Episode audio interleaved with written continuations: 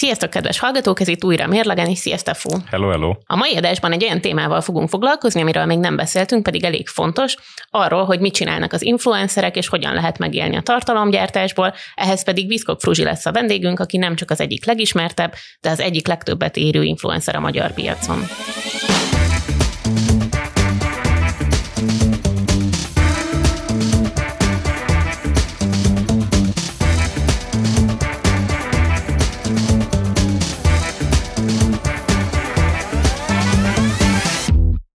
Viszont, ahogy azt már megszokhattátok, egy hírblokkal kezdünk, úgyhogy itt át is adom a szót Stefónak. Emlékszel még a legelső pilot adásunkra? Húha, arra, amelyik kiment nyilvánosan, vagy a pilot pilotra, ami nem? Arra, ami kiment nyilvánosan. Igen, azt hiszem. Ott volt egy felmér, nem tudom, a témákra emlékszel nagyjából különben? Ke- Nehéz. Kettőre emlékszem, Na. beszéltünk Elizabeth Holmesról, és beszéltünk hamburgerről. Na, akkor én a harmadikat melegíteném fel, ha már hamburgerről van szó, az pedig a vizer. Ugye akkor is volt egy felmérés, miszerint ott a, pont a járatkésések miatt volt a vizer valamilyen felmérésben, most erre megvalom őszintén nem emlékszem pontosan, hogy mi volt a felmérés, de ugye a legpontatlanabb légitársaság, és most úgy lett egy nagy felmérés, még pedig a briteknél több mint tízezer járatot elemeztek, és azt hozták ki, hogy a vizel szerepelt a legrosszabbul. Itt különben minden néztek, tehát a utastér tisztaságát, hogy milyen a boarding, milyen ételt, italt kaphatsz, vagy hogyha bármilyen panaszod van, akkor hogyan, hogyha hozzájuk fordulsz, akkor hogyan visszanyúlnak a kérésedhez, és igazából... A... Bocsánat, volt benne még más Magyarországon is ismert légitársaság? Hát a Ryanair például benne volt, hogy mondjuk a két legnépszerűbbet mondjuk, ő lett a második legrosszabb. Jó, ez ugye annyiban nem meglepő, hogy a fapados társaságok szerepelnek ilyen listákban alul, de... Meg egyébként a Ryanair az híres is arról a fajta kommunikációról, hogy csak annyit vállalunk, hogy elviszünk A-ból B-be, és ha bármit szeretnél ezen felül, akkor fizess érte. Így van, így van, és nem tudom, a Twitter oldalukat követed? Én Illetve a... X oldalukat, most már elnézést. Én a TikTokon szoktam belefutni a passzív-agresszív kommunikációba. Igen, tehát hogy szerintem az valahol kömen zseniális, ahogy ők ezt az egészet kommunikálják. Tehát igazából felvállaltam bunkók, de láthatóan működik nekik. Na, de visszatérve erre a kutatásra, tehát egytől öt csillagig lehetett értékelni a különböző szolgáltatásokat, és a vizer lényegében csak egy csillagot kapott az űrlések kényelmére, hm, és a ügyfélszolgálat mienségére, minden másra pedig kettőt. De ami igazán meglepő volt számomra, persze az is, hogy ennyire lepontozták a vizert, az, hogy a utasok 44 a számolt be valamilyen problémáról, ez sokkal több volt, mint bármelyik légitársaságnál a felmérésben és természetesen itt ugyanaz, hogy az ügyfélszolgálat az, hogy egyszerűen nem válaszolnak nekik, bármilyen megkeresésre sehogy nem reagálnak, illetve ugye nagyon sokan hozták fel panaszként még azt is, hogy tök jól hangzik a nagyon olcsó repülőjegy, de amikor már esetleg csomagot akarsz felvinni, akár csak kézben, akkor hirtelen ilyen akkora megugró költségek vannak, hogy az egyszerűen igen, meglep mindenkit. Igen, és ugye ez EU-s viszonylatban is azért egy probléma, amit akarnak szabályozni azért, mert hogy gyakorlatilag nem lehet már összehasonlítani a légitársaságoknak az árait, hiszen majdnem végig kell csinálnod a teljes vásárlási folyamatot ahhoz, hogy rá tudj jönni arra, hogy pontosan mennyit fogsz fizetni azért az útért, mert hogyha szeretnél magaddal a csomagot vinni, akkor rájössz, hogy egyébként szeretnél mondjuk nem tudom a párod mellett, vagy a gyereked mellett ülni, amikor utazol, és akkor így hirtelen egész, egész nagy összegek tud tudnak ráadódni az egyébként elsőre nagyon jól csengő mondjuk 5000 forintos repjegyre. Igazából az az érdekes, hogy szerintem akkor ezek szerint az évadnyitóban beszéltünk erről, még a legelső évadban, akkor azért fogadkozott a vizer legalábbis így a késések kapcsán, hogy, hogy egy picit több alkalmazottjuk lesz majd bevethető, mert hogy, hogy nagyon sokszor ugye annyira túlfeszítették a beosztást, hogy, hogy minimális késésekkel is a légiutas kísérőknek, meg a pilótáknak lejárt a munkaideje, és ugye ezt nagyon komolyan kell venni nyilván ilyenkor, mert az elég balesetveszélyes, hogyha túlhajszolt emberek vannak a levegőben. Ki akarna egy olyan gépen ülni, ahol a pilóta túl van hajszolva? Igen, és, ugye? és hogyha egy kicsi késést összeszedett a gép, akkor egyszerűen már fel sem tudott szállni, mondjuk, mert, mert lejárt volna a személyzetnek a munkaideje. Szóval úgy látszik, hogy hát akkor ezzel még van mit kezdeni a Igazából, magyar légitársaságnak. Igen, de a, tehát a késéseknél már egész jó, különben meg 99% felett vannak a időben megérkező járataik, tehát azért az, az szerintem arra azt lehet mondani, hogy ez egy jó arány mindenképpen, viszont amit az előbb említettél, az utas okodja, hogy egymás mellé akarnak ülni, de ezt ugyancsak felhozták a, a felmérésben résztvevők, hogy ez egyik legnagyobb probléma, hogy, hogy náluk kérnek a legtöbbször pénzt, ezért is a legtöbb pénzt is. Nagy megfejtésünk egyébként szerintem nincsen, valószínűleg ugyanazt tudjuk elmondani, mint a legutóbb is, amikor fapados repülésről beszéltünk, hogy egyszerűen itt annyira alá tudnak ígérni a nem fapados légitársaságoknak, hogy egészen más közönségre lőnek, és valószínűleg az a közönség, akire lőnek, az lenyeli, lenyeli a késést is, lenyeli az extra díjat is, és lenyeli azt is, ha mondjuk kényelmetlen az ülés. Így van, ez pontosan is tök jól látszódik a számokon is, hiszen a tavaly a Vizer soha annyi utast nem repített, mint 2023-ban. Ennek megfelelően a pénzügyi évükben, amikor már márciusban záródik, most újra profitot akarnak a Covid óta először, úgyhogy igen, tehát végül is az utasok döntenek, és hogyha működik, akkor működik. Ha már az utazásnál tartunk, én most kicsit személyesebb hírt hoztam, mert én is utaztam, igaz nem repültem, ugyanis Ukrajnában voltam, Kievben töltöttem nagyjából egy hetet, meg voltam egy napot Csernyhívben is, és hát valószínűleg nem lepődnek meg a hallgatóink, hogy elárulom nekik, hogy Ukrajnában most nem lehet repülni, ami egyébként azt jelenti, hogy vonatozni kell, vagy autózni lehet még. Én vonattal mentem csapon keresztül, és hát ez egy jó 24 órás vonatozás így az átszállási idővel, meg a határellenőrzéssel együtt oda meg visszafele is, aminek hát nyilván a nagyobb része az ugye az Ukrajnában megtette, ami ilyen 14-16 óra éjszakai vonattal. A táv miatt vagy lassan ment különben? Az az igazság, hogy aludtam, hál' Istennek. Akkor szóval, jól telt viszont. Szóval, hogy nem annyira érzékeltem, hogy, hogy mennyit álltunk. Valószínűleg azért előfordul olyan, hogy kell állnia mondjuk légiriadó miatt. Nekünk szerencsére olyan, amikor ébren voltam, nem volt, hogy... Szerintem arra lehet, hogy felébredtél volna. Ki tudja, az első, első légiriadomról Kievben lemaradtam, mert egy pincehelységben voltam, ahol nem volt, ami alapból ugye egy ilyen óvóhelynek is számított, és nem volt térerő, úgyhogy már csak arra eszméltem, hogy mikor felmentem a csoport többi részéhez, akik akik ebédeltek, és egy mit 20 percen belül megszólalt. Ezt nem tudom, egyébként tudtad, de hogy Mark Hamill hangján, tehát hogy Luke Skywalkernek a hangján Tényleg. mondja be angolul a légiriadó app azt, hogy légiriadó van, meg azt is, hogyha véget ért, és ha véget ért, akkor azt is hozzáteszi, hogy az erő legyen veled, szóval. Na hát. De igazából nem légiriadókról akartam beszélni veled, hanem a Valentin napról az ukrán utazásom kapcsán. Nem tudom, hogy hogy állsz a Valentin nappal, van-e valamilyen akár negatív, akár pozitív, nagyon heves érzelmed ezzel kapcsolatban? Ó, semmilyen érzelmet nem vált ki belőlem. E, ez nagyon jó beszélgetési téma így akkor, mert hogy azért Magyarországon szerintem ez egy elég megosztó téma. Vannak, akik azt mondják, hogy persze, olforit, vegyünk virágot, meg csokit, meg randizzunk, mert az jó. Mások meg azt mondják, hogy fúj, ez egy amerikai ünnep, és nincs itt semmi keresni valója. Minden esetre nekem magyarként feltűnt, hogy, hogy Kievben nagyon sok volt a Valentin napi dekorációja, igen, mert a kintlétem az, abba beleesett a Valentin nap, de hogy nagyjából az egész héten azért lehetett látni mindent, tehát hogy a kávézókban, az éttermekben, a boltokban is voltak szívecskés lufik, volt, ahol még a mosdóban a tükör is Valentin naposra volt feldíszítve, szóval elég, eléggé megadták a Ez Kiev, ugye? Ez Kiev, uh-huh. igen, és, és nyilván nagyon érdekelt, hogy, hogy mi lehet emögött, mennyire Valentin napozós nép az ukrán, és hát spoiler, nem annyira, igazából találtam egy friss felmérést, a Viber felhasználók között mérték föl, tehát hogy nem egészen ö, reprezentatív, a 34 és a 45 közötti korosztályra nézve reprezentatív, és, ö, és az ott válaszolóknak igazából picit több, mint a fele, 51%-a azt mondja, hogy még soha nem ünnepelt Valentin napot, és akkor ugye felmerül a kérdés. Mondjuk az, az a soha nem ünnepelt, az azért meglep, mert ahogy említettem, én sem vagyok egy nagy Valentin napozó, de hát azért a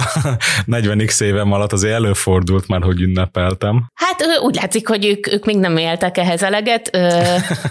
21%-uk mondta azt, hogy minden évben ünnepel Valentin napot, viszont ami talán érdekesebb az az, hogy 25%-uk mondta azt, hogy szerintük a háború alatt egyszerűen nem illik, nem csak a Valentin napot, hanem úgy általában bármit ünnepelni. Szóval, hogy így az embereknek a negyede ebben van, ami nyilván egy ilyen tök valós élethelyzet, hogy most már két éve tart a háború, vagyis két éve tart az a háború, amit igazából az egész ország valamennyire érez, mert hogy nyilván 14-ben kezdődött Kelet-Ukrajnában, és hogy kell az ember mentális egészségének, meg, meg a túlélésének az, hogy, hogy legyen valamilyen fajta normalitás. Egyébként... Én ezzel abszolút egyetértek, hát, hogy igen, tehát nehéz innen megmondani a tutit, ugye, hogy hogyha két éve háborúban él valaki, akkor hogyan gondolkozom, de én is úgy gondolnám, hogy azért jól esik akár csak egy, egy, ilyen, egy ilyennel kizökkenni a hétköznapokból. Igen, közben viszont nyilván az van, hogy akinek mondjuk éppen a szerelme a fronton van, vagy az apukája a fronton van, vagy az öccsabátja,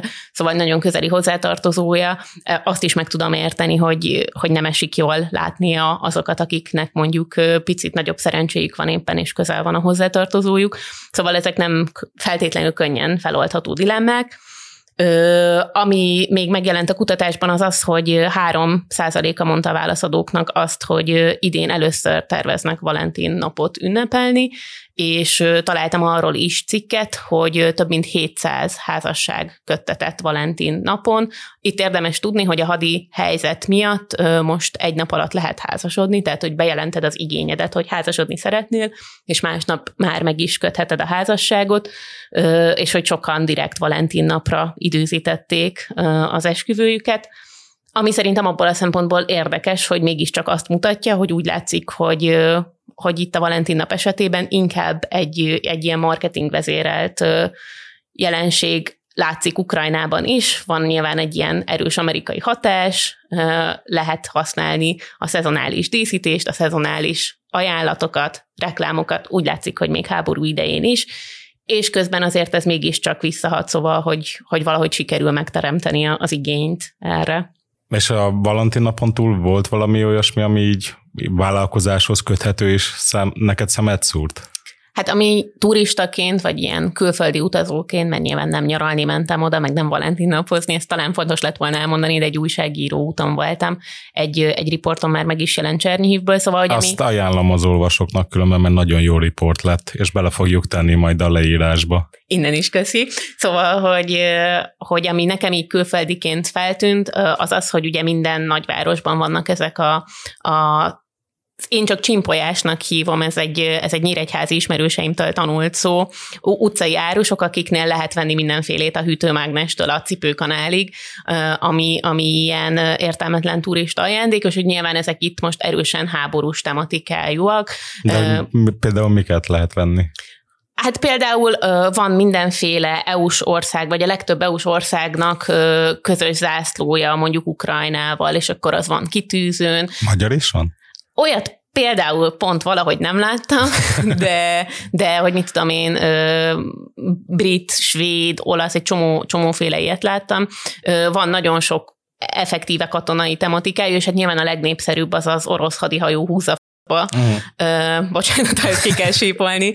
Uh, feliratos uh, minden, ez tényleg pólótól a pohár alátétig. Igen, azt már itthon is láttam ilyen pólót. Igen, ami ebből a szempontból szerintem érdekes, az az, hogy nyilván egy ilyen utcai árusnál nem feltétlenül tudja az ember, hogy, hogy hova megy az a bevétel, amit, amit az árus összeszed ezeknek a termékeknek az árulásából, viszont a postán is lehet venni ilyen ö, orosz hadihajó ö, csinálja, mit csinálsz magaddal, feliratos, ö, megmintás ö, dolgokat, szuveníreket, és akkor az ezekből befolyt összegről viszont lehet tudni, hogy az alapvetően az ukrán hadsereget támogatja, és egyébként volt is olyan, ö, olyan kollégám, újságíró, aki azt mondta, hogy, hogy ő most először van úgy szakmai úton, hogy ilyen teljes lelkiismeret furdalás nélkül vásárol össze mindent, ő egyébként nyilván nem csak ezekre a postás dolgokra mondta, hanem azt mondta, hogy, hogy egy, egy háborúban álló országnak a gazdaságát támogatja, és akkor ez így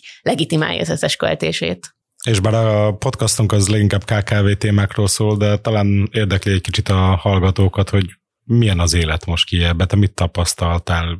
Így háborús hangulat van, vagy már így úgymond kezdenek visszatérni a normál hétköznapok. Kiev szerintem egy, egy me- meglepően nyugodt nagyvárosnak tűnik, semmi esetre sem olyan, mint amennyire mondjuk az én ismerőseim, akik nyilván feltettek, hogy oda megyek, elképzelnék. Nekünk nagyon szerencsénk volt az első három napunkon egyáltalán nem volt légiriadó, és ott magamon is éreztem, hogy hiába van mondjuk mindenhol toborzási plakátokkal tele, meg ahogy már említettem, ezek a háborús szuvenírek, az utcán nagyon könnyű elfelejteni azt, hogy tulajdonképpen egy olyan országnak a fővárosában vagy, ami háborúban áll, de az is igaz, hogy hogy Kiev most épp messze van a fronttól, és az is igaz, hogy egyébként Kelet-Ukrajnából nagyon sokan jönnek Kievbe úgy is, hogy ha nem is állandóan menekülnek el, egyszerűen csak szeretnék ezt a fajta normalitást érezni ö, valahogy maguk körül. Ö, mi egy nagy hotelban szálltunk meg, és azért ott a, a vendégeknek a döntő többsége rajtunk kívül hallásra nem külföldi volt, hanem oroszul vagy ukránul beszélő. Tiszta sor. És akkor most elvezzünk egy kicsit nyugodtabb, nyugodtabb vizekre. Így van, mert ahogy ígértük, az adás második felében az influencerekről és a tartalom készítésnek a gazdasági hátteréről lesz szó. Ehhez pedig Viszkok Fruzsi lesz a vendégünk. Ahogy ígértük, itt is van már velünk Viszkok Fruzsi, digitális tartalomkészítő, akit épp úgy ismerhettek a YouTube-ról és az Instagramról, mint a Ted Rendbe az életet című könyv szerzőjeként. Szia, Fruzsi! Sziasztok, köszönöm szépen a meghívást! Tartalomkészítőként mutattalak be, mert így hivatkozol magadra például az Instagramon, de a Forbes szerint tavaly Magyarország 9. legértékesebb influencere voltál. Hogy néz ki egy munkanapod, milyen részfeladatokból áll össze ez a munka? Hú, hát ez nagyon változatos, igazából ez az egyik legfőbb dolog, amit szeretek a munkámban, hogy abszolút szabadságot ad, és nincs kettő ugyanolyan nap. Van olyan napom, amikor egész nap mondjuk a laptop előtt ülök, és csak vágok valamilyen tartalmat, vagy akár több tartalmat, van, amikor utazom éppen, és arról készítek videós tartalmat, fotós tartalmat, van, amikor csak anyagot gyűjtök az elkövetkezendő alkalmakhoz, szóval tényleg nagyon változatos, és, és ezért nagyon hálás vagyok egyébként, hogy ezt csinálhatom mennyi mondjuk az ilyen kapcsolattartás, tárgyalás, e-mailezés, akár telefonon személyesen megjelenni, amit mondjuk így elvisz az idődből? Hát ez a mindennapi munkám része, de szerencsére már nem olyan sok, mert már évek óta egy ügynökséggel dolgozom, tehát ők leveszik a vállamról ezt a részét a dolgoknak. Nagyon sokáig úgy voltam vele, hogy minden részét a munkának nekem kell csinálnom, mert akkor lesz majd úgy teljesen az igazi, de aztán rájöttem, hogy vannak olyan, olyan feladatok, amikhez nem értek, vannak emberek, akik ehhez, ezekhez jobban értenek, úgyhogy ezért is nagyon örülök, hogy egy ügynökséggel dolgozom, mert ők pont ezeket a tárgyalásrészt, a, a szerződéskötést és minden ehhez hasonlót megcsinálnak, úgyhogy igazából nekem már csak a kreatív részével kell foglalkoznom. Mi volt ez a felismerés, ami így el, elvezetett addig, hogy neked szükséged van egy ügynökségre? Hát amikor tőlem kértek szerződéstervezeteket, és akkor próbáltam ilyen szerződés mintákat letölteni a netről, hát akkor rájöttem, hogy ez annyira így nem okés talán, úgyhogy ez, ez volt az, ami így rámutatott erre. De egyébként ez nem minden munka fázisra igaz. Például egy időben dolgoztam együtt egy vágóval, mert annál is arra gondoltam, hogy ezt akár csinálhatja más is, de egy idő után rájöttem, hogy én egyrészt élvezem a vágást, illetve attól érzem úgy, hogy teljes egészében az enyém az adott dolog, hiszen azért az arcommal vagyok benne a videókban, én beszélek a saját életemről, ezért nagyon fontos számomra, hogy, hogy az, annál a videónál, vagy annál az elkészült tartalomnál teljes egészében azt érezzem, hogy na ez az enyém, és valamiért ez a, ebbe a vágás is beletartozik. Nem mintha egyébként annyira különleges vágási stílusom lenne, de, de mégis nekem sok pluszt ad hozzá. Azt gondolom, hogy ha az ember magát vágja, akkor elég nagy kontroll marad a kezében, azt tekintve, hogy mi lesz a végtermék, amit kiad a kezei közül. Szóval ebből a szempontból ez így értető. Van esetleg más fázis, amit kiszervezel, mondjuk operatőr, rá dolgozol-e, fotóssal dolgozol-e, utómunkát, esetleg rábízol-e másra? Igen, vannak olyan munkáim, amiket fix fotóssal szoktam csinálni, vagy valamikor operatőri segítséget is szoktam kérni. Alapvetően azért azt mondanám, hogy a, a munkáim 90%-át én, én is én veszem fel, én fotózom, én vágom össze, de, de sok olyan tartalom van, amit egyedül nem tudnék megcsinálni, és hát abszolút egyébként látszódik, hogy ez, ez abszolút a minőséget emeli, de sok olyan dolog van, aminél inkább a személyességet tartom fontosabbnak, illetve a nézőkön is ezt látom, hogy ha nem tökéletes a, a megvilágítás, meg nem tökéletes stúdió körülmények között készült el valami, de látszódik, hogy az tényleg olyan igazi, életszerű, azt sokkal jobban értékelik. És most már akkor úgy érzed, hogy megvan az egyensúly azok között, amiket úgymond outsourcoltál, és azokat, amiket te végzel? Abszolút, igen, szerintem sikerült megtalálni az egyensúlyt. Bár egyébként vannak olyan videós ötleteim, amit majd szeretnék a jövőben megcsinálni, és ez kicsit amiatt is áll, mert, mert ahhoz mondjuk szeretnék operatőrt, és ez nagyobb szervezést igényel, de hát szép lassan majd ezeket is megugrom. Van olyan kritikus vélemény, ami mondjuk a, a, az influencerekre modellekként tekint, és akkor van ennek egy ilyen továbbfejlesztett verziója, ami meg azt mondja, hogy tulajdonképpen az influencerek azok, akik modellek, de olcsóbbak, mert hogy a gyártás részét is átvállalják. Ezt egyébként sokszor szoktam érezni ügyfél oldalról, hogy tényleg azt gondolják, hogy látom, hogy mi a koncepció, amit, amit régen egy, egy teljes, nem tudom, egy teljes tábbal, ügynökséggel készítettek el, és most ugyanazt próbálják egy influencernek átadni, viszont ez egyáltalán nem működik. Tehát, hogy a túl so, túlzottan meg van írva előre, hogy ők mit szeretnének, amikor mondatokat próbálnak a szádba adni, ez egyáltalán nem működik, és le fog jönni. Szerencsére a legtöbb esetben elég jól lehet ezt mozgatni, tehát azért hallgatnak az észérvekre, de, de sokszor van olyan, hogy, hogy nem lehet lebeszélni egy-egy ügyfelet arról, hogy ragaszkodjon ezekhez a, a régi, hát számukra bevált módszerekhez, ami, ami szerintem a social médiával abszolút nem működik, és egyébként nagyon örülök, hogy a bemutatkozásnál a tartalomgyártóként utaltál rá, mert hát valóban ez az influencer szó, ez Magyarországon, ez hát nagyon negatív töltetű szó. Külföldön egyébként szerintem ez egyáltalán nincs így, de, de Magyarországon valóban, ha azt mondod, hogy influencer, akkor az jut eszedbe, hogy egy ember, aki szelfiket csinál, és semmi mást egész életében, és ez a munkája, vagy erre gondol úgy, mint a, ha munkája lenne, pedig én azt gondolom, hogy amit, amit én csinálok, meg amit nagyon sokan mellettem online tartalom készítőként csinálnak, az egy, ez egy sokkal sokrétűbb munka, amiben hát bele kellett tanulnod ezer szakmába. És lehet, hogy nem mindegyik részét űzöm profi szinten, de azért szerintem megállom a, a helyemet a, a legtöbb lépésben, hiszen azért látszódik, hogy ott van egy kész végeredmény. Ugye említetted, hogy van, hogy néha olyanokat kérnek, ami, ami neked nem, ilyenkor ezt hogyan lehet könnyen kommunikálni? Tehát ugye gyakran van vita, eljutok vitáig, vagy?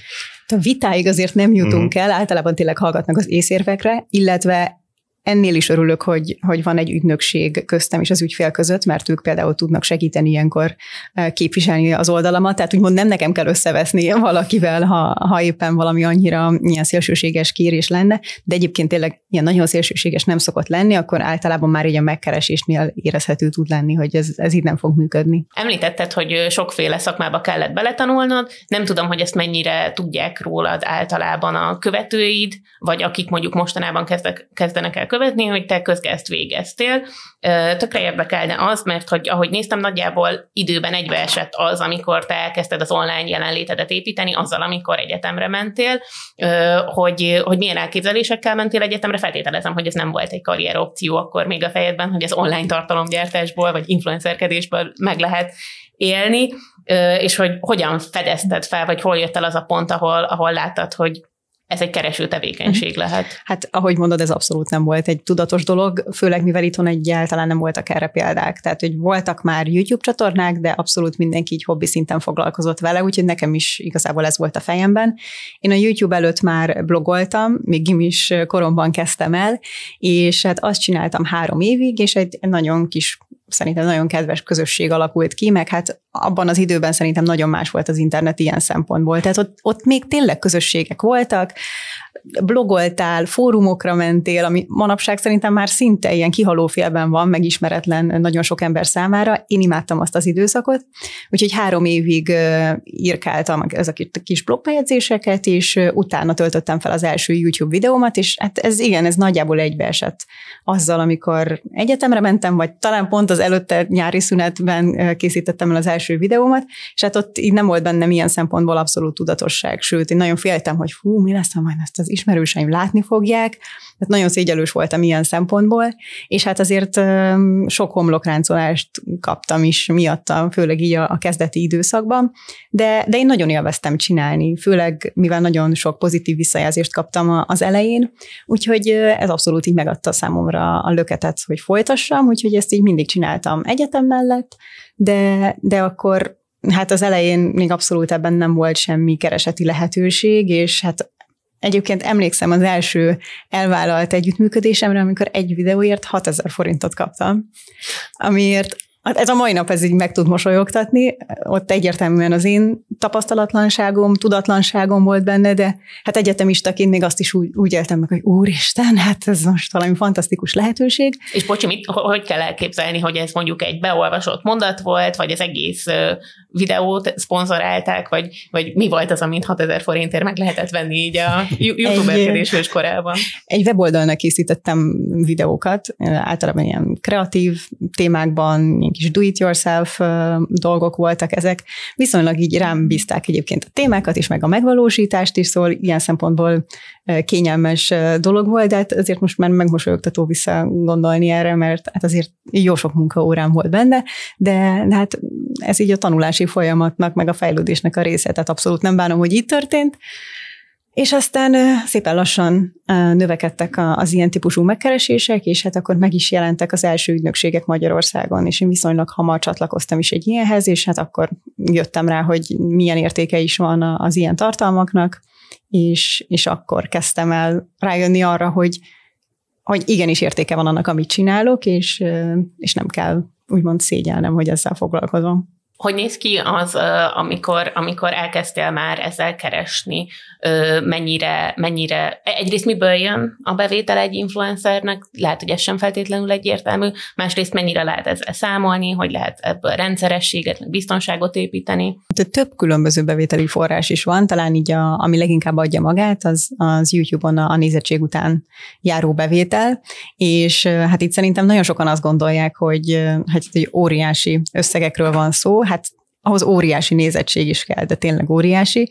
Én nekem mindig egy ilyen kiegészítés tudott lenni az, amit a, a nézettség után kapok. Ez egyébként országonként eltérő. Ha magyar nyelven készítesz tartalmat, akkor nyilván kevesebb pénzt is fogsz kapni érte, illetve egyébként még éven belül is változik, tehát éppen mennyire aktív akkor a reklámpiac abban az adott hónapban, az szerint is tud eltérés lenni, és egyébként a, a tévhitekkel ellentétben az Instagram önmagában, mint platform semmi pénzt nem fizet, és a TikTok sem fizet semmilyen összeget, csak azért, mert feltöltesz oda valamit, és akár mondjuk több millióra megnézik, abból nem lesz semmilyen bevételed. Úgyhogy talán ez az első számú, a YouTube nézettség után, illetve aztán vannak ezek a klasszikus influencer együttműködések, amikor mondjuk bemutatsz valamilyen terméket egy Instapostban, vagy beszélsz valamiről egy YouTube videódban, Ugye ezeknél szerintem érdemes arra törekedni, hogy, hogy hosszú távú együttműködéseid legyenek, viszonylag ilyen fix visszatérő partnerekkel, mert azt tud ugye hiteles lenni, illetve hát a nézőknek sem fura az, hogy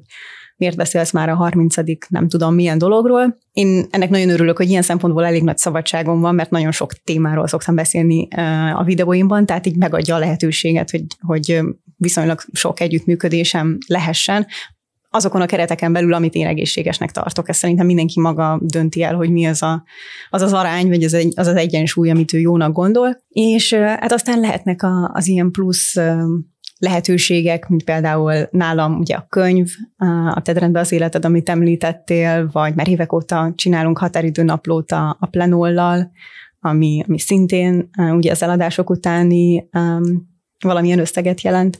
És hát azért látni, hogy nagyon sokan próbálgatják a szárnyukat ilyen különböző területeken, különböző termékeket árusítanak webshopokban, tehát szerintem nagyon fontos, hogy ne csak így egy lábon próbáljunk megélni ilyen szempontból, hogy csak a tartalmakra koncentráljunk, hanem, hanem legyen mellette valamilyen plusz. Neked mennyire fontos az, hogy mondjuk kik a partnerek? Tehát, hogy volt már olyan, hogy valaki még bejelentkezett, akár mondjuk akár sok pénzt is ajánlott, de azt mondta, hogy hát ezt inkább nem akarom. Tehát, hogy vannak Persze. ilyen szempontok. És egyébként most uh, idén kíváncsiságul elkezdtem összeérni, hogy hány megkeresés az, amire nemet mondok, és ideig 15-nél tartok. Csak és idén. Csak idén. És uh, szerintem ez, ez is például egy ilyen érdekes kettőség, hogy abban soha nem gondol bele senki, hogy oké, okay, hogy látod, hogy ő elvállalta ezt és ezt az együttműködést, de sosem látod, hogy a háttérben mennyit utasított el.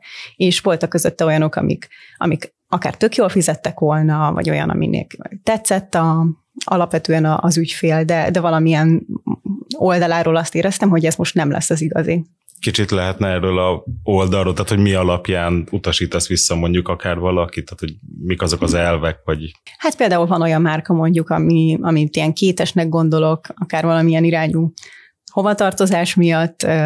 Vannak olyan márkák, akik mondjuk fenntartatóság szempontból ilyen szélsőségesen negatívak számomra. Tehát ilyesmik. Ez, ezek a fő. És olyan is előfordul mondjuk, hogy alapvetően a, a, aki megkeres márka, azt el tudod képzelni, de mondjuk amit akarnak csinálni, azt nem tudod beilleszteni, ezek hogy alakul. Igen, és hát akkor már, már rosszabb a helyzet, tehát hogy amikor már elindul egyfajta megállapodás, és utána derül ki, hogy fú, nagyon, nagyon rossz irányba haladunk, akkor már nehezebb kifelé sétálni a dologból, de már erre is volt példa az már ilyen félig összeveszősebb állapot szokott lenni, de szerintem igazából a márkának is az érdeke, meg nekem is az érdekem, hogy egy olyan együttműködés valósuljon meg, amiben mindketten, mindkét oldalról hitelesnek érezzük, meg, meg jól érezzük magunkat benne még az egyetemi tanulmányaidról írtad azt a blogodon 2014-ben, hogy aki kicsit sem érdekel a gazdaság, a vállalkozás és a pénzügyek, a semmiképpen se válaszol ilyen szakot, mert utálni fogja.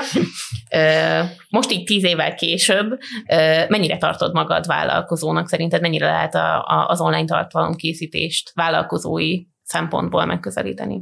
Én abszolút azt gondolom, hogy az, hiszen saját magam főnöke vagyok, folyamatosan állandóan megbeszélésekben vagyok, szerződéseket kell kötnöm, biztos nem egy klasszikus vállalkozói forma, tehát nem, nem egy olyan ö, dolog, hogy nem tudom, van egy alkalmazottam, és akkor egyértelműen behatárolható, hogy mi mivel is foglalkozunk. Hát ez a 2020-as évek vállalkozási formája, és egyébként nem, nem semmi ez a felkészülés, ez ami idéztél, hát ezt fogalmam sincs, hogy mikor és hol írhattam, de biztos így van. Nálunk ugye több vállalkozó is megfordult, és ők mindig azt mondják, hogy a cégvezetőként ez 0-24 hét minden napján, év 365 napján neked ennél egy kicsit nagyobb szabadságod van, vagy ez nálad is ennyire behatárolja a teljes életedet? Nagyobb szabadságom van, de egyszerre azért, tehát 0-24-ben én abban gondolkozom, hogy miből milyen tartalmat lehet csinálni. Ami egyébként valószínűleg nem egészséges dolog, kicsit beteges, de nem gondolom rossznak, tehát nem, nem érzem azt, hogy bárminek a rovására menje, menne, de mondjuk elolvasok egy könyvet, akkor már az van a fejemben, hogy ezt hogyan fogom bemutatni egy, egy videóba. Ha elmegyek valahová nyaralni, akkor azon gondolkozom, hogy hú, erről majd a narrációban ne felejtsem elmondani azt, hogy. De, de szerintem ez a lelkesedés része, meg azt mutatja, hogy, hogy szeretem ezt csinálni, de amit effektív ilyen klasszikus értelemben munkával töltök, az nem egy 0-24-es dolog, és ennek egyébként nagyon-nagyon örülök. És ez is egy ilyen érdekes dolog, hogy nagyon sokáig azt éreztem, hogy hú, erre azt kell válaszolnom, hogy de, de én a napi 12 órát dolgozok, és nem ettől lesz valami jó munka. Tehát nem dolgozom napi 12 órát, lehet, hogy valamikor napi 8 órát sem dolgozom, és ezért én borzasztó hálás vagyok, hogy olyan dolgokra tudom fordítani ezt a plusz időt, amit, amit élvezek, amit szeretek csinálni, és aztán azt megpróbálom valamilyen formában aztán tartalommá konvertálni, úgyhogy én, én nagyon-nagyon hálás vagyok ezért a fajta életformáért. Említetted azt, hogy tekinthetünk tulajdonképpen az online tartalomgyártásra egy ilyen a 2020-as évek vállalkozói formájaként. Ez szerintem azért is érdekes, mert hogy, hogy Magyarországon a több mint tíz éves online jelenléteddel te abszolút egy ilyen első generációs influencer vagy, viszont azóta mondjuk már megjelent egy második, lehet, hogy lassan egy harmadik generációról is beszélhetünk. Nagyon érdekel az, hogy mit látsz, hogyan dolgozik másképp az a generáció, aki már úgy nőtt föl, hogy, hogy ez egy választható karrierút volt előtte, hogy látott benneteket, látta, hogy ebből, ebből meg lehet élni. De ilyen szempontból sokszor sokkal nagyobb tudatosságot látok bennük, illetve ez a mostani új generáció az abszolút a TikTok generáció, amit én tanulok, és nekik abszolút uh, ilyen zsigerből jön, és uh, hát ezt például már megtanultam, hogy, hogy ez nagyon fontos, hogy adaptálódjunk az új dolgokhoz. Amikor a TikTok megjelent, én, nagyon kitartottam, hogy én nem. Ez nem nekem való, túl gyors, túl pörgős, én, én hiszek az ilyen nyugisabb dolgokban, és hát abszolút látom, hogy aki aki kimarad, az lemarad. És ez nagyon igaz szerintem rám is, mert még a kezdeti időszakban elképesztő nagy számokat el lehetett érni, követő számra gondolok elsősorban, azt ma már sokkal nehezebb szerintem felépíteni, mert már mindenki csak egy ilyen kis pörgetős applikációként használja, és nem annyira kifejezetten emberek követésére fordítja ezt.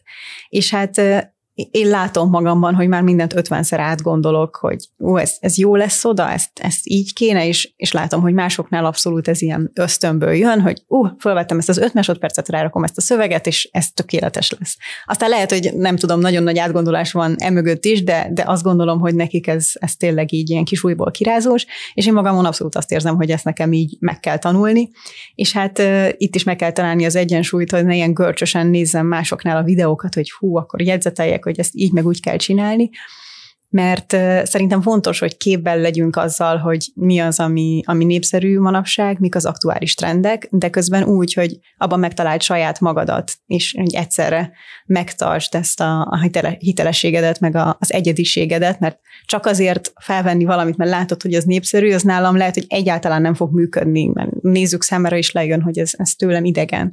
Úgyhogy ezt a, ezt a kettőséget um, kell szerintem. Hát kicsit kiküszöbölni, meg megtalálni a, az egyensúly benne. A trendeket mennyire könnyű megtalálni, illetve hogy te mennyire észleled azt, hogy mondjuk ami akár nyugaton nagyon megy, de úgy gondolod, hogy mondjuk itthon nem fog annyira menni, voltak-e ilyenek? Szerintem már nincsen ilyen, hogy... Már nincs ilyen határvonal? Hát azért az internet eléggé globalizálódott ilyen szempontból, hogy szerintem nincsenek ilyen határvonalak, legalábbis én nem nagyon látok ilyet, tehát hogy amit látunk, hogy külföldön népszerű, az itthon is népszerű lesz nincs különbség. Viszont az van, hogy a magyar piac az sokkal kisebb, ugye ezt említetted már a YouTube reklámok kapcsán nyilván nagyon más, hogy fizet akkor, hogyha ha az egész világon nézik az embernek a videóit, meg akkor, ha csak Magyarországon. A, a más jellegű bevételeknél ez mennyire számít? Tehát, hogy, hogy csúnya szóval élve mennyire telített az influencer piac az van, hogy így vannak az ismert arcok, és akkor ők mondjuk ugyanazokért a, a munkákért versengenek, vagy van erre azért nagyobb mozgástér? Szerintem van rá mozgástér, de az is látható a külföldi és magyar viszonyban, hogy, hogy ha itt már használhatjuk ezt a nyugat kifejezést, hogy nyugaton azért léptékekben nagyobb bevételt keresnek egy-egy együttműködésből, akár ugyanilyen számokról, ha beszélünk, mint mondjuk az én csatornám. Tehát hogy én is látom, hogy ugyanazzal a nézettséggel vagy követőbázissal mondjuk milyen életszínvonal mellett él valaki más mondjuk Angliában vagy Amerikában. És egyébként ez egy nagyon érdekes kettőség szerintem, mert itthon hát népességhez viszonyítva elképesztő nagy számai vannak. Pont ezt akartam mondani, hogy, hogy logikusan pont fordítva gondolnám, hogy mondjuk egy ilyen 100-200 ezer fölötti követőtábor az Magyarországon lakosság arányban nagyon nagynak számít, és mondjuk egy, egy nyugati piacon egy sokkal kisebbnek. De nem lehet egyébként, hogy arról van szó, hogy amit mi mondjuk a, a külföldi influencerek életszínvonalának vélünk, az egy kicsit az ilyen, és most elnézést kérek, ez megint angolul, de a fake it, you make it, tehát hogy, hogy úgy kell csinálni. Lehet, nyilván nem látok senkinek uh-huh. a mhm. Bankszámlájára, hogy mi és hogy működik, csak ha mondjuk visszagondolok arra, hogy ki az, akit mondjuk én is tíz éve kezdtem el követni, és, és akkor milyen életkörülmények között élt, és milyen életkörülmények között él most, nem hiszem, hogy az, az már a fake it kategória, de biztos van, van benne ilyen is, de ahogy említettem is, népességarányban szerintem tényleg ilyen hatalmas követőbázissal rendelkezik egy-egy ember, és egyébként ez egy nagyon érdekes dolog, hogy amikor elmegyek egy külföldi eseményre, és ott találkozom külföldi influencerekkel, és mondjuk azt mondom, hogy, hogy én dolgozom mondjuk a Samsunggal, vagy régebben dolgoztam mondjuk a Coca-Cola-val, akkor nekik ez egy ilyen elképesztő dolog, mert, mert így a nagy márkák nagyon sok országban egyáltalán nem gondolkoznak influencerekben. És, és ez mindig egy ilyen óriási rácsodálkozás szokott lenni, hogy, hogy nálunk erre abszolút nem csak, hogy vannak példák, hanem hogy egy ilyen teljesen bevett dolog. Külföldön már van egy csomó ilyen nagy sztoriú youtuber, aki visszavonult, vagy nyugdíjba ment, hívjuk akár, hogy igazából nekem Jenna Marbles jutott eszembe, meg a PewDiePie Marcia néven futó a PewDiePie-nak a felesége, hogyha így jobban megvan esetleg a hallgatóknak, akik mondjuk ilyen nagyon látványosan, tehát hogy elérhetetlenné tették a videóikat, Jenna Marbles gyakorlatilag lesétált az internetről, és hogy ők kb. az a korosztály, mint te, hogyha arról beszélünk, hogy mikor kezdték el a, a, a karrierjüket, Szerinted ez van mögötte, ez a gonoszság, vagy hogy így kevésbé biztonságos hely a, a YouTube, vagy inkább az, hogy mondjuk egyszerűen megteremtettek egy olyan életszínvonalat, ahol nem is kell már. Egyébként pont mindkettőjüket követtem, még abban az időszakban is, amikor abba hagyják, és egy Jenna Marbles azt hiszem kifejezetten el is mondta, hogy ő egyszerűen elképesztően megviselték a negatív kommentek, és hogy benne mindig jó szándék volt, és hogy ő ezt abszolút nem bírja elviselni. Úgyhogy ez egy olyan dolog, amiben szerintem mindkettő benne van, mert úgy könnyebb abba hagyni, amikor már teljesen biztos egzisztencia van mögötted, és hát a mindkettő említett példánál ebben már biztos nem lesz gond, hogy nem tudom, mi, mi lesz a nyugdíjas éveikben, nem hogy öt év múlva. De akkor már mennyire nehéz ezeket feldolgozni? Neked volt már, hogy akár szakember segítségét kérted, hogy mert hogy annyi ilyen komment jött, vagy bármi ilyesmi? A szakember segítségét még nem kérde, kértem, de egyébként már gondolkoztam rajta, mert, mert látom, hogy rossz hatással van rám. Tehát egy 10 év után sem tudom ezeket itt teljesen a hátam mögé csapni. Tudom, én 20 éve vagyok újságíró, és még mindig utálom a kommenteket elolvasni a cikkeim és alatt. Ez, ez annyira rossz egyébként, mert amúgy meg nagyon kíváncsi lennék, mert nyilván azért készítesz valamit, mert kíváncsi vagy, hogy milyen érzéseket vált ki az emberekből, és hát rájöttem, hogy sajnos az a legrosszabb dolog, hogy kíváncsi vagyok a kommentekre, de csak akkor, ha ugyanazt gondolják az emberek, mint én. az úgy könnyed, igen. Nyilván, hogy ebbe abszolút belefér az, hogy, hogy valaki megfogalmaz egy, egy normális kritikát, vagy rámutat egy másik nézőpontra, de egy a legtöbb esetben nem erről van szó a, a negatív kommenteknél, hanem, hanem tényleg csak a, a bődületes rossz indulat, és ez az, amit nehezen viselek, mert nagyon távol áll tőlem az ilyenfajta gondolkodás, és soha nem tudom megérteni, hogy miért váltja ki valakiból. Ezt, ezt én is Igen. így vagyok vele, mert mondom, amúgy a saját cikkeim alatt néha olyan kommentek vannak, és én is csak itt csodálkozom, hogy mi vehet rá egy embert, hogy leüljön és vegye a fáradtságot, hogy ezt beírja. Közben valahol meg mégiscsak az van, hogy, hogy a mi munkánk az nem a mi életünkről szól, és Igen. hogy nagyon érdekel az, hogy hogy lehet, hogy lehet ezt elválasztani, mert hogy én újságíróként, ha nagyon akarom, akkor mégiscsak tudom azt mondani, hogy oké, okay, gonoszak az emberek, de hogy alapvetően e, ez a cikk ez fontos volt, ez a cikk ez nem rólam szól, az egészen más, amikor az embernek mondjuk úgy ismerik az életét, hogy most költöztél, és a, amikor elbúcsúztál az előző lakásodtól, akkor mondtad, hogy szinte úgy ismerjük mi követőként a lakásodnak minden sarkát, mint, mint ahogy nem tudom, mondjuk barátok szokták. Igen, és egyébként utána nagyon sok kommentet, meg üzenetet kaptam is, hogy hát tényleg, hogy még, még szinte nekik is megható, mert annyira, annyira velem voltak abban az időszakban, amikor ott berendezkedtem, meg beköltöztem, hogy tényleg egy ilyen teljes életszakasz volt, amit ott töltöttem. Úgyhogy hát valóban, hogy nálam bármilyen komment vagy visszajelzés jön, az, az személyesen rólam szól, személyesen hozzám jön, tehát nagyon nehéz elkülöníteni ezt a kettőt.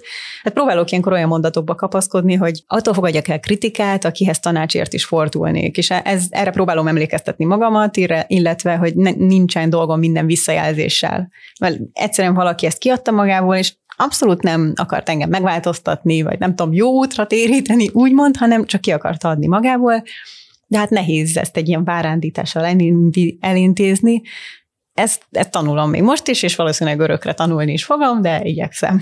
Két éve egy interjúban arról beszéltél, hogy hogy szívesen ö, alakítanád úgy a tartalmaidat, hogy egy kicsit inkább műsorvezető szereped legyen, ö, mint, mint sem, hogy te magad legyél a történet, és hogy közben arról is beszéltél, hogy ez mégiscsak egy ilyen nehéz egyensúly, mert hogy a, az embereket meg te érdekled. Mennyire érzed azt, hogy az elmúlt két évben mondjuk egyrészt tudtál elmozdulni ebbe az irányba, másrészt meg, hogy, hogy megtaláltad ezt a metszetet, ami, ami elég közel és elég távol van tőled egyszerre?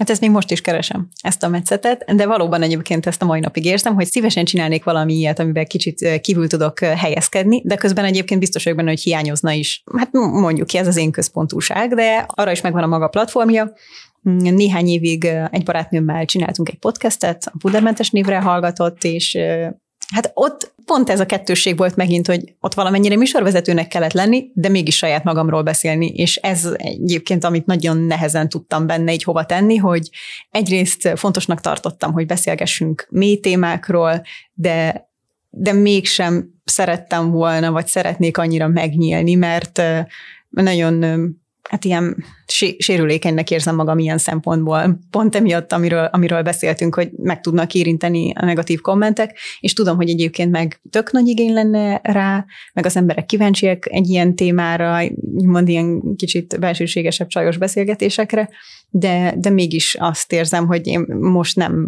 tudom, nem merem így kirakni magam az internetre ilyen szempontból. Ami még ilyen irányú próbálkozásom volt egy-két éve a Budapest annó sorozatom, amiben a századfordulós Budapestet mutattam be különböző tematikák szerint, és hát ezt én imádtam csinálni. Ott tényleg teljes egészében igazából műsorvezető voltam, semmi nem szólt rólam. Egy operatőrrel készítettük el az egészet, én imádtam, de hát a, kultúra és a történelem nem, nem az a téma, ami hatalmas közönséget meg tud mozgatni, de ettől függetlenül is úgy gondolom, hogy fontos ezekre, ezekkel foglalkozni, és, és bár ott egy kisebb közönség van, nekem az, az sokkal értékesebb. Mennyire van mondjuk tervben nálad az, hogy esetleg elmozdulj tradicionálisabb média felé? Külföldön ez abszolút egy karrierút, hogy, hogy valaki elkezdi a, az online tartalomgyártásban, és aztán egyébként meg elmegy, nem tudom, már vannak nagy amerikai talkshow is, amit mondjuk ilyen youtuber arcok vezetnek. Én egyébként nagyon szívesen kipróbálnám benne magam. Nem vagyok benne biztos, hogy én lennék a legjobb, de abszolút azt látom, hogy ez egy olyan dolog, amiben szeretnék, meg szerintem tudnék fejlődni egy kis gyakorlattal, de hát ugye vannak emberek, akik már úgy állnak kész csomagként úgymond, akiknek nem fejlődniük kell ebbe, úgyhogy nem tudom, hogy, hogy itthon lesz-e ilyen irányú uh, nyitás. Hát ami hozzám ilyen tradicionális médiából érkezik, az sajnos inkább az ilyen reality oldal, ami viszont egyáltalán nem mozgat, úgyhogy, úgyhogy egyelőre nincs, nincs semmilyen kilátásban. Tehát mennyire érzed azt, hogy így mondjuk a műsor szerkezeten mennyi időnként kell változtatni? Tehát mikor érzed azt, hogy volt, gondolom biztos, hogy volt már olyan, amikor érzed, hogy ez meg kezd kifulladni, váltsunk uh-huh. új irányba. Ezek hogy jönnek? Erről tudnál egy kicsit mesélni? Ez szerintem nagyon változó, hogy tehát nem egy fix időszakonként van, hogy nem most két évenként akkor újra gondolom önmagamat, hanem általában külső nyomá, nyomás, vagy félig nyomás hatására inkább az, hogy látom, hogy milyen irányba megy a... Az a külső nyomás, ez a magák a, a követőid, vagy hát, ügynökség? Követ... Vagy nem, ügynökség nem, egyáltalán ügynökség, nem. nem szólnak uh-huh. be, bele ilyen szempontból. Inkább csak azt mondjuk, hogy látom, hogy most egyértelműen a rövid tartalmakról szól a social média. Tehát míg mondjuk két éve abszolút simán lehetett 20 perces YouTube videókat csinálni, és tökre elveszték az emberek, ma már hát lecsökkent mindenkinek sajnos a figyelem küszöbe, úgyhogy én és a, a YouTube tartalmakról most már így a short formátra áttettem kicsit a, a hangsúlyt, és megpróbálok minél több olyan tartalmat csinálni, és hát ahogy mondtam az elején, óckodtam ettől, de, de most már azt gondolom, hogy így megtaláltam benne önmagam, meg így a saját hangomat. Úgyhogy ilyen szempontból van egy, egy ilyen külső nyomás, vagy egy külső indító, hogy, hogy hogyan változzanak a tartalmak. Aztán pedig, hát ott van ugye a belső oldal is, hogy én, amikor 17 évesen elkezdtem ezt az egészet, akkor, akkor csak a, a szépségápolásról volt szó, hát akkor kezdtem el én is felfedezni ezt a világot, úgyhogy így sminkekről írtam, és hát nyilván miután a 3500 szempilla spirált is leteszteltem. Úgy éreztem, hogy kimaxoltam ezt a témát, és hát persze ott van ez a mai napig, eh, de azért most már sokkal, sokkal kisebb arányban van jelen. Uh-huh. Ugye említetted, hogy mondjuk két éve még egy 20 perces videót lehetett csinálni, ma már inkább a rövidebb tartalmak. Alapból azt gondolom, hogy mondjuk egy 20 perces videó elkészítés az hosszabb folyamat is. Ilyenkor például változik az, hogy akkor, hogyha rövid tartalmat csinálok, akkor mondjuk akkor gyakrabban kell posztolnom, vagy tehát Abszolút, ilyen... tehát ugye azt gondolom, hogy a, a rövid tartalmaknál mindenképpen minél gyakrabban jelent kell lenni, de, de egyébként nem feltétlenül uh, jelenti azt nálam legalábbis, hogy egy rövid tartalom az rövidebb ideig is tart elkészíteni, mert egy, egy rövid tartalomnál minden másodpercnek szerepe van akkor a verseny, annyi ilyen tartalom tumultus van, hogyha harmadik másodpercben nem tudod megragadni, sőt az első másodpercben az emberek figyelmét, akkor, akkor elvesztetted a, azt a tartalmat igazából. Úgyhogy nekem nagy erőfeszítés, hogy mindig kitaláljam, hogy hogyan lehet az emberek érdeklődését fenntartani, de közben meg, meg ott van bennem ez a másik oldal, hogy én nem akarok ennyire görcsösen az emberek figyelmére támaszkodni, tehát hogy szeretném, hogy valakit a téma érdekeljen, és ne az, hogy milyen impulzust kap éppen az agya, ami miatt ott marad nem csak 5, hanem 15 másodpercre mondjuk. Wow, szóval már 15 ilyen, másodpercre hogy, hogy már ez is egyszerűen milyen teljesen a, a szélsőségekbe esünk, hogy, hogy, hogy mekkora verseny van a figyelemért. Figyelemért folytatott verseny, ráadásul platform közötti váltás, meg érkezik az új generáció, meg egyre többen vannak, akik ezt a, ezt a szakmát űzik. Hogyan lehet egyébként hosszú távra tervezni, ha mondjuk így visszacsatolunk a vállalkozói létre, mennyire van előre terved, mennyire foglalnak előre téged, és mondjuk nem tudom, milyen céljaid vannak akár így a, a szakmai, akár a pénzügyi oldalát tekintve? Hát azt már nagyjából látom, hogy hogy ebben az évben még nem kell mondjuk a nyugdíjon gondolkoznom, vagy hogy, hogy mi legyen majd a, a következő munkám, de szerintem így a legfontosabb az én oldalamról jön, hogy amíg én magamban megtalálom a motivációt, meg élvezem ezt csinálni, az hozza magával szerintem azt is, hogy igyekszem természetes úton folyamatosan megújulni, és szerintem ez hozza magával a, a lehetőségeket is. Tehát én nem annyira most saját magamból kiindulva nem azt érzem, hogy ezt külső nyomásra kell majd abba hagynom, mert, mert most azt gondolom, hogy egy ilyen jó együttállása van annak, hogy ha én szeretem ezt csinálni, és, és folyamatosan készítem a tartalmakat, amik remélhetőleg érdekesek, és, és önazonos tudok velük lenni, azok hozzák magukkal a, a lehetőségeket is. Látsz mondjuk magad előtt olyan utat, amikor mást fogsz dolgozni, és hogyha dolgoznál mást, akkor mellette egyébként akarnál-e még szintén visszatérve a hobbira ö, tartalmat gyártani? Ez egy olyan nehéz kérdés szerintem, mert mert szerintem ezt, ezt csak a tartalomkészítők kapják meg. Pedig most már így, hogy már 13 éve csinálom, azért remélhetőleg ez nem egy olyan dolog, hogy nem tudom, most két év múlva, amit ugye nagyon szeretnek ezzel riogatni, hogy kipukkan, ki fog pukkani ez a lufi, szerintem nem, nem létezik ez, ez a lufi, mert ez már kitartott annyi hosszú ideje, hogy ez, ez, ne, ez nem egy lufi hanem igazából az életünknek a, a része. Úgyhogy én most azt látom, hogy én még ezzel hosszú távra tervezek, de de ahogy beszéltünk már erről, ez a kis műsorvezetés, könyvírás, kis ez, kis az, az, az nekem megadja ezt a plusz lehetőséget, hogy kipróbáljam magam új dolgokba, hogy, hogy kicsit tanuljak más irányokba, és szerintem ez ilyen természetes úton fogja magát vezetni egy, egy olyan irányba, ha majd más szeretnék csinálni, hogy, hogy, hogy más tudjak csinálni. Különben mi az, ami érdekel? Hogyha most nem ez lenne a szakmád, akkor szerinted mit csinálnál? Ha egyetem alatt nem kezdtem volna el a YouTube-ot, akkor, akkor valószínűleg szerintem vagy valamilyen marketing irányban dolgoznék, vagy valamilyen pénzügyi területen, ugye diplomából adódóan, de ha mondjuk most kellene váltanom, hát ezzel nagyon sokat szoktam egyébként gondolkozni, nem tudok ennél jobb alternatívát, nem tudom, lehet, hogy nyitnék egy könyvesboltot mondjuk. Uh-huh. És mit tanácsolnál azoknak, akik már online tartalomgyártásból szeretnének megélni, és arra készülnek, hogy ez legyen a munkájuk?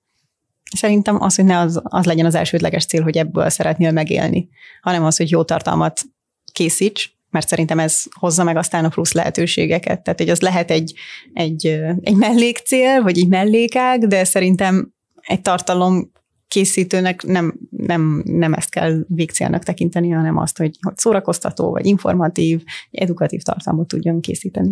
Volt már olyan különben, aki így a feltörekvők közül megkeresett téged, hogy mondjuk adj, adj neki tanácsot, vagy segítséget? Nem, szerintem a legtöbb emberben túl nagy a büszkeség ilyen szempontból, meg sajnos nincsen, nincsen nálam egy ilyen titkos recept, amit ilyenkor át tudnék adni.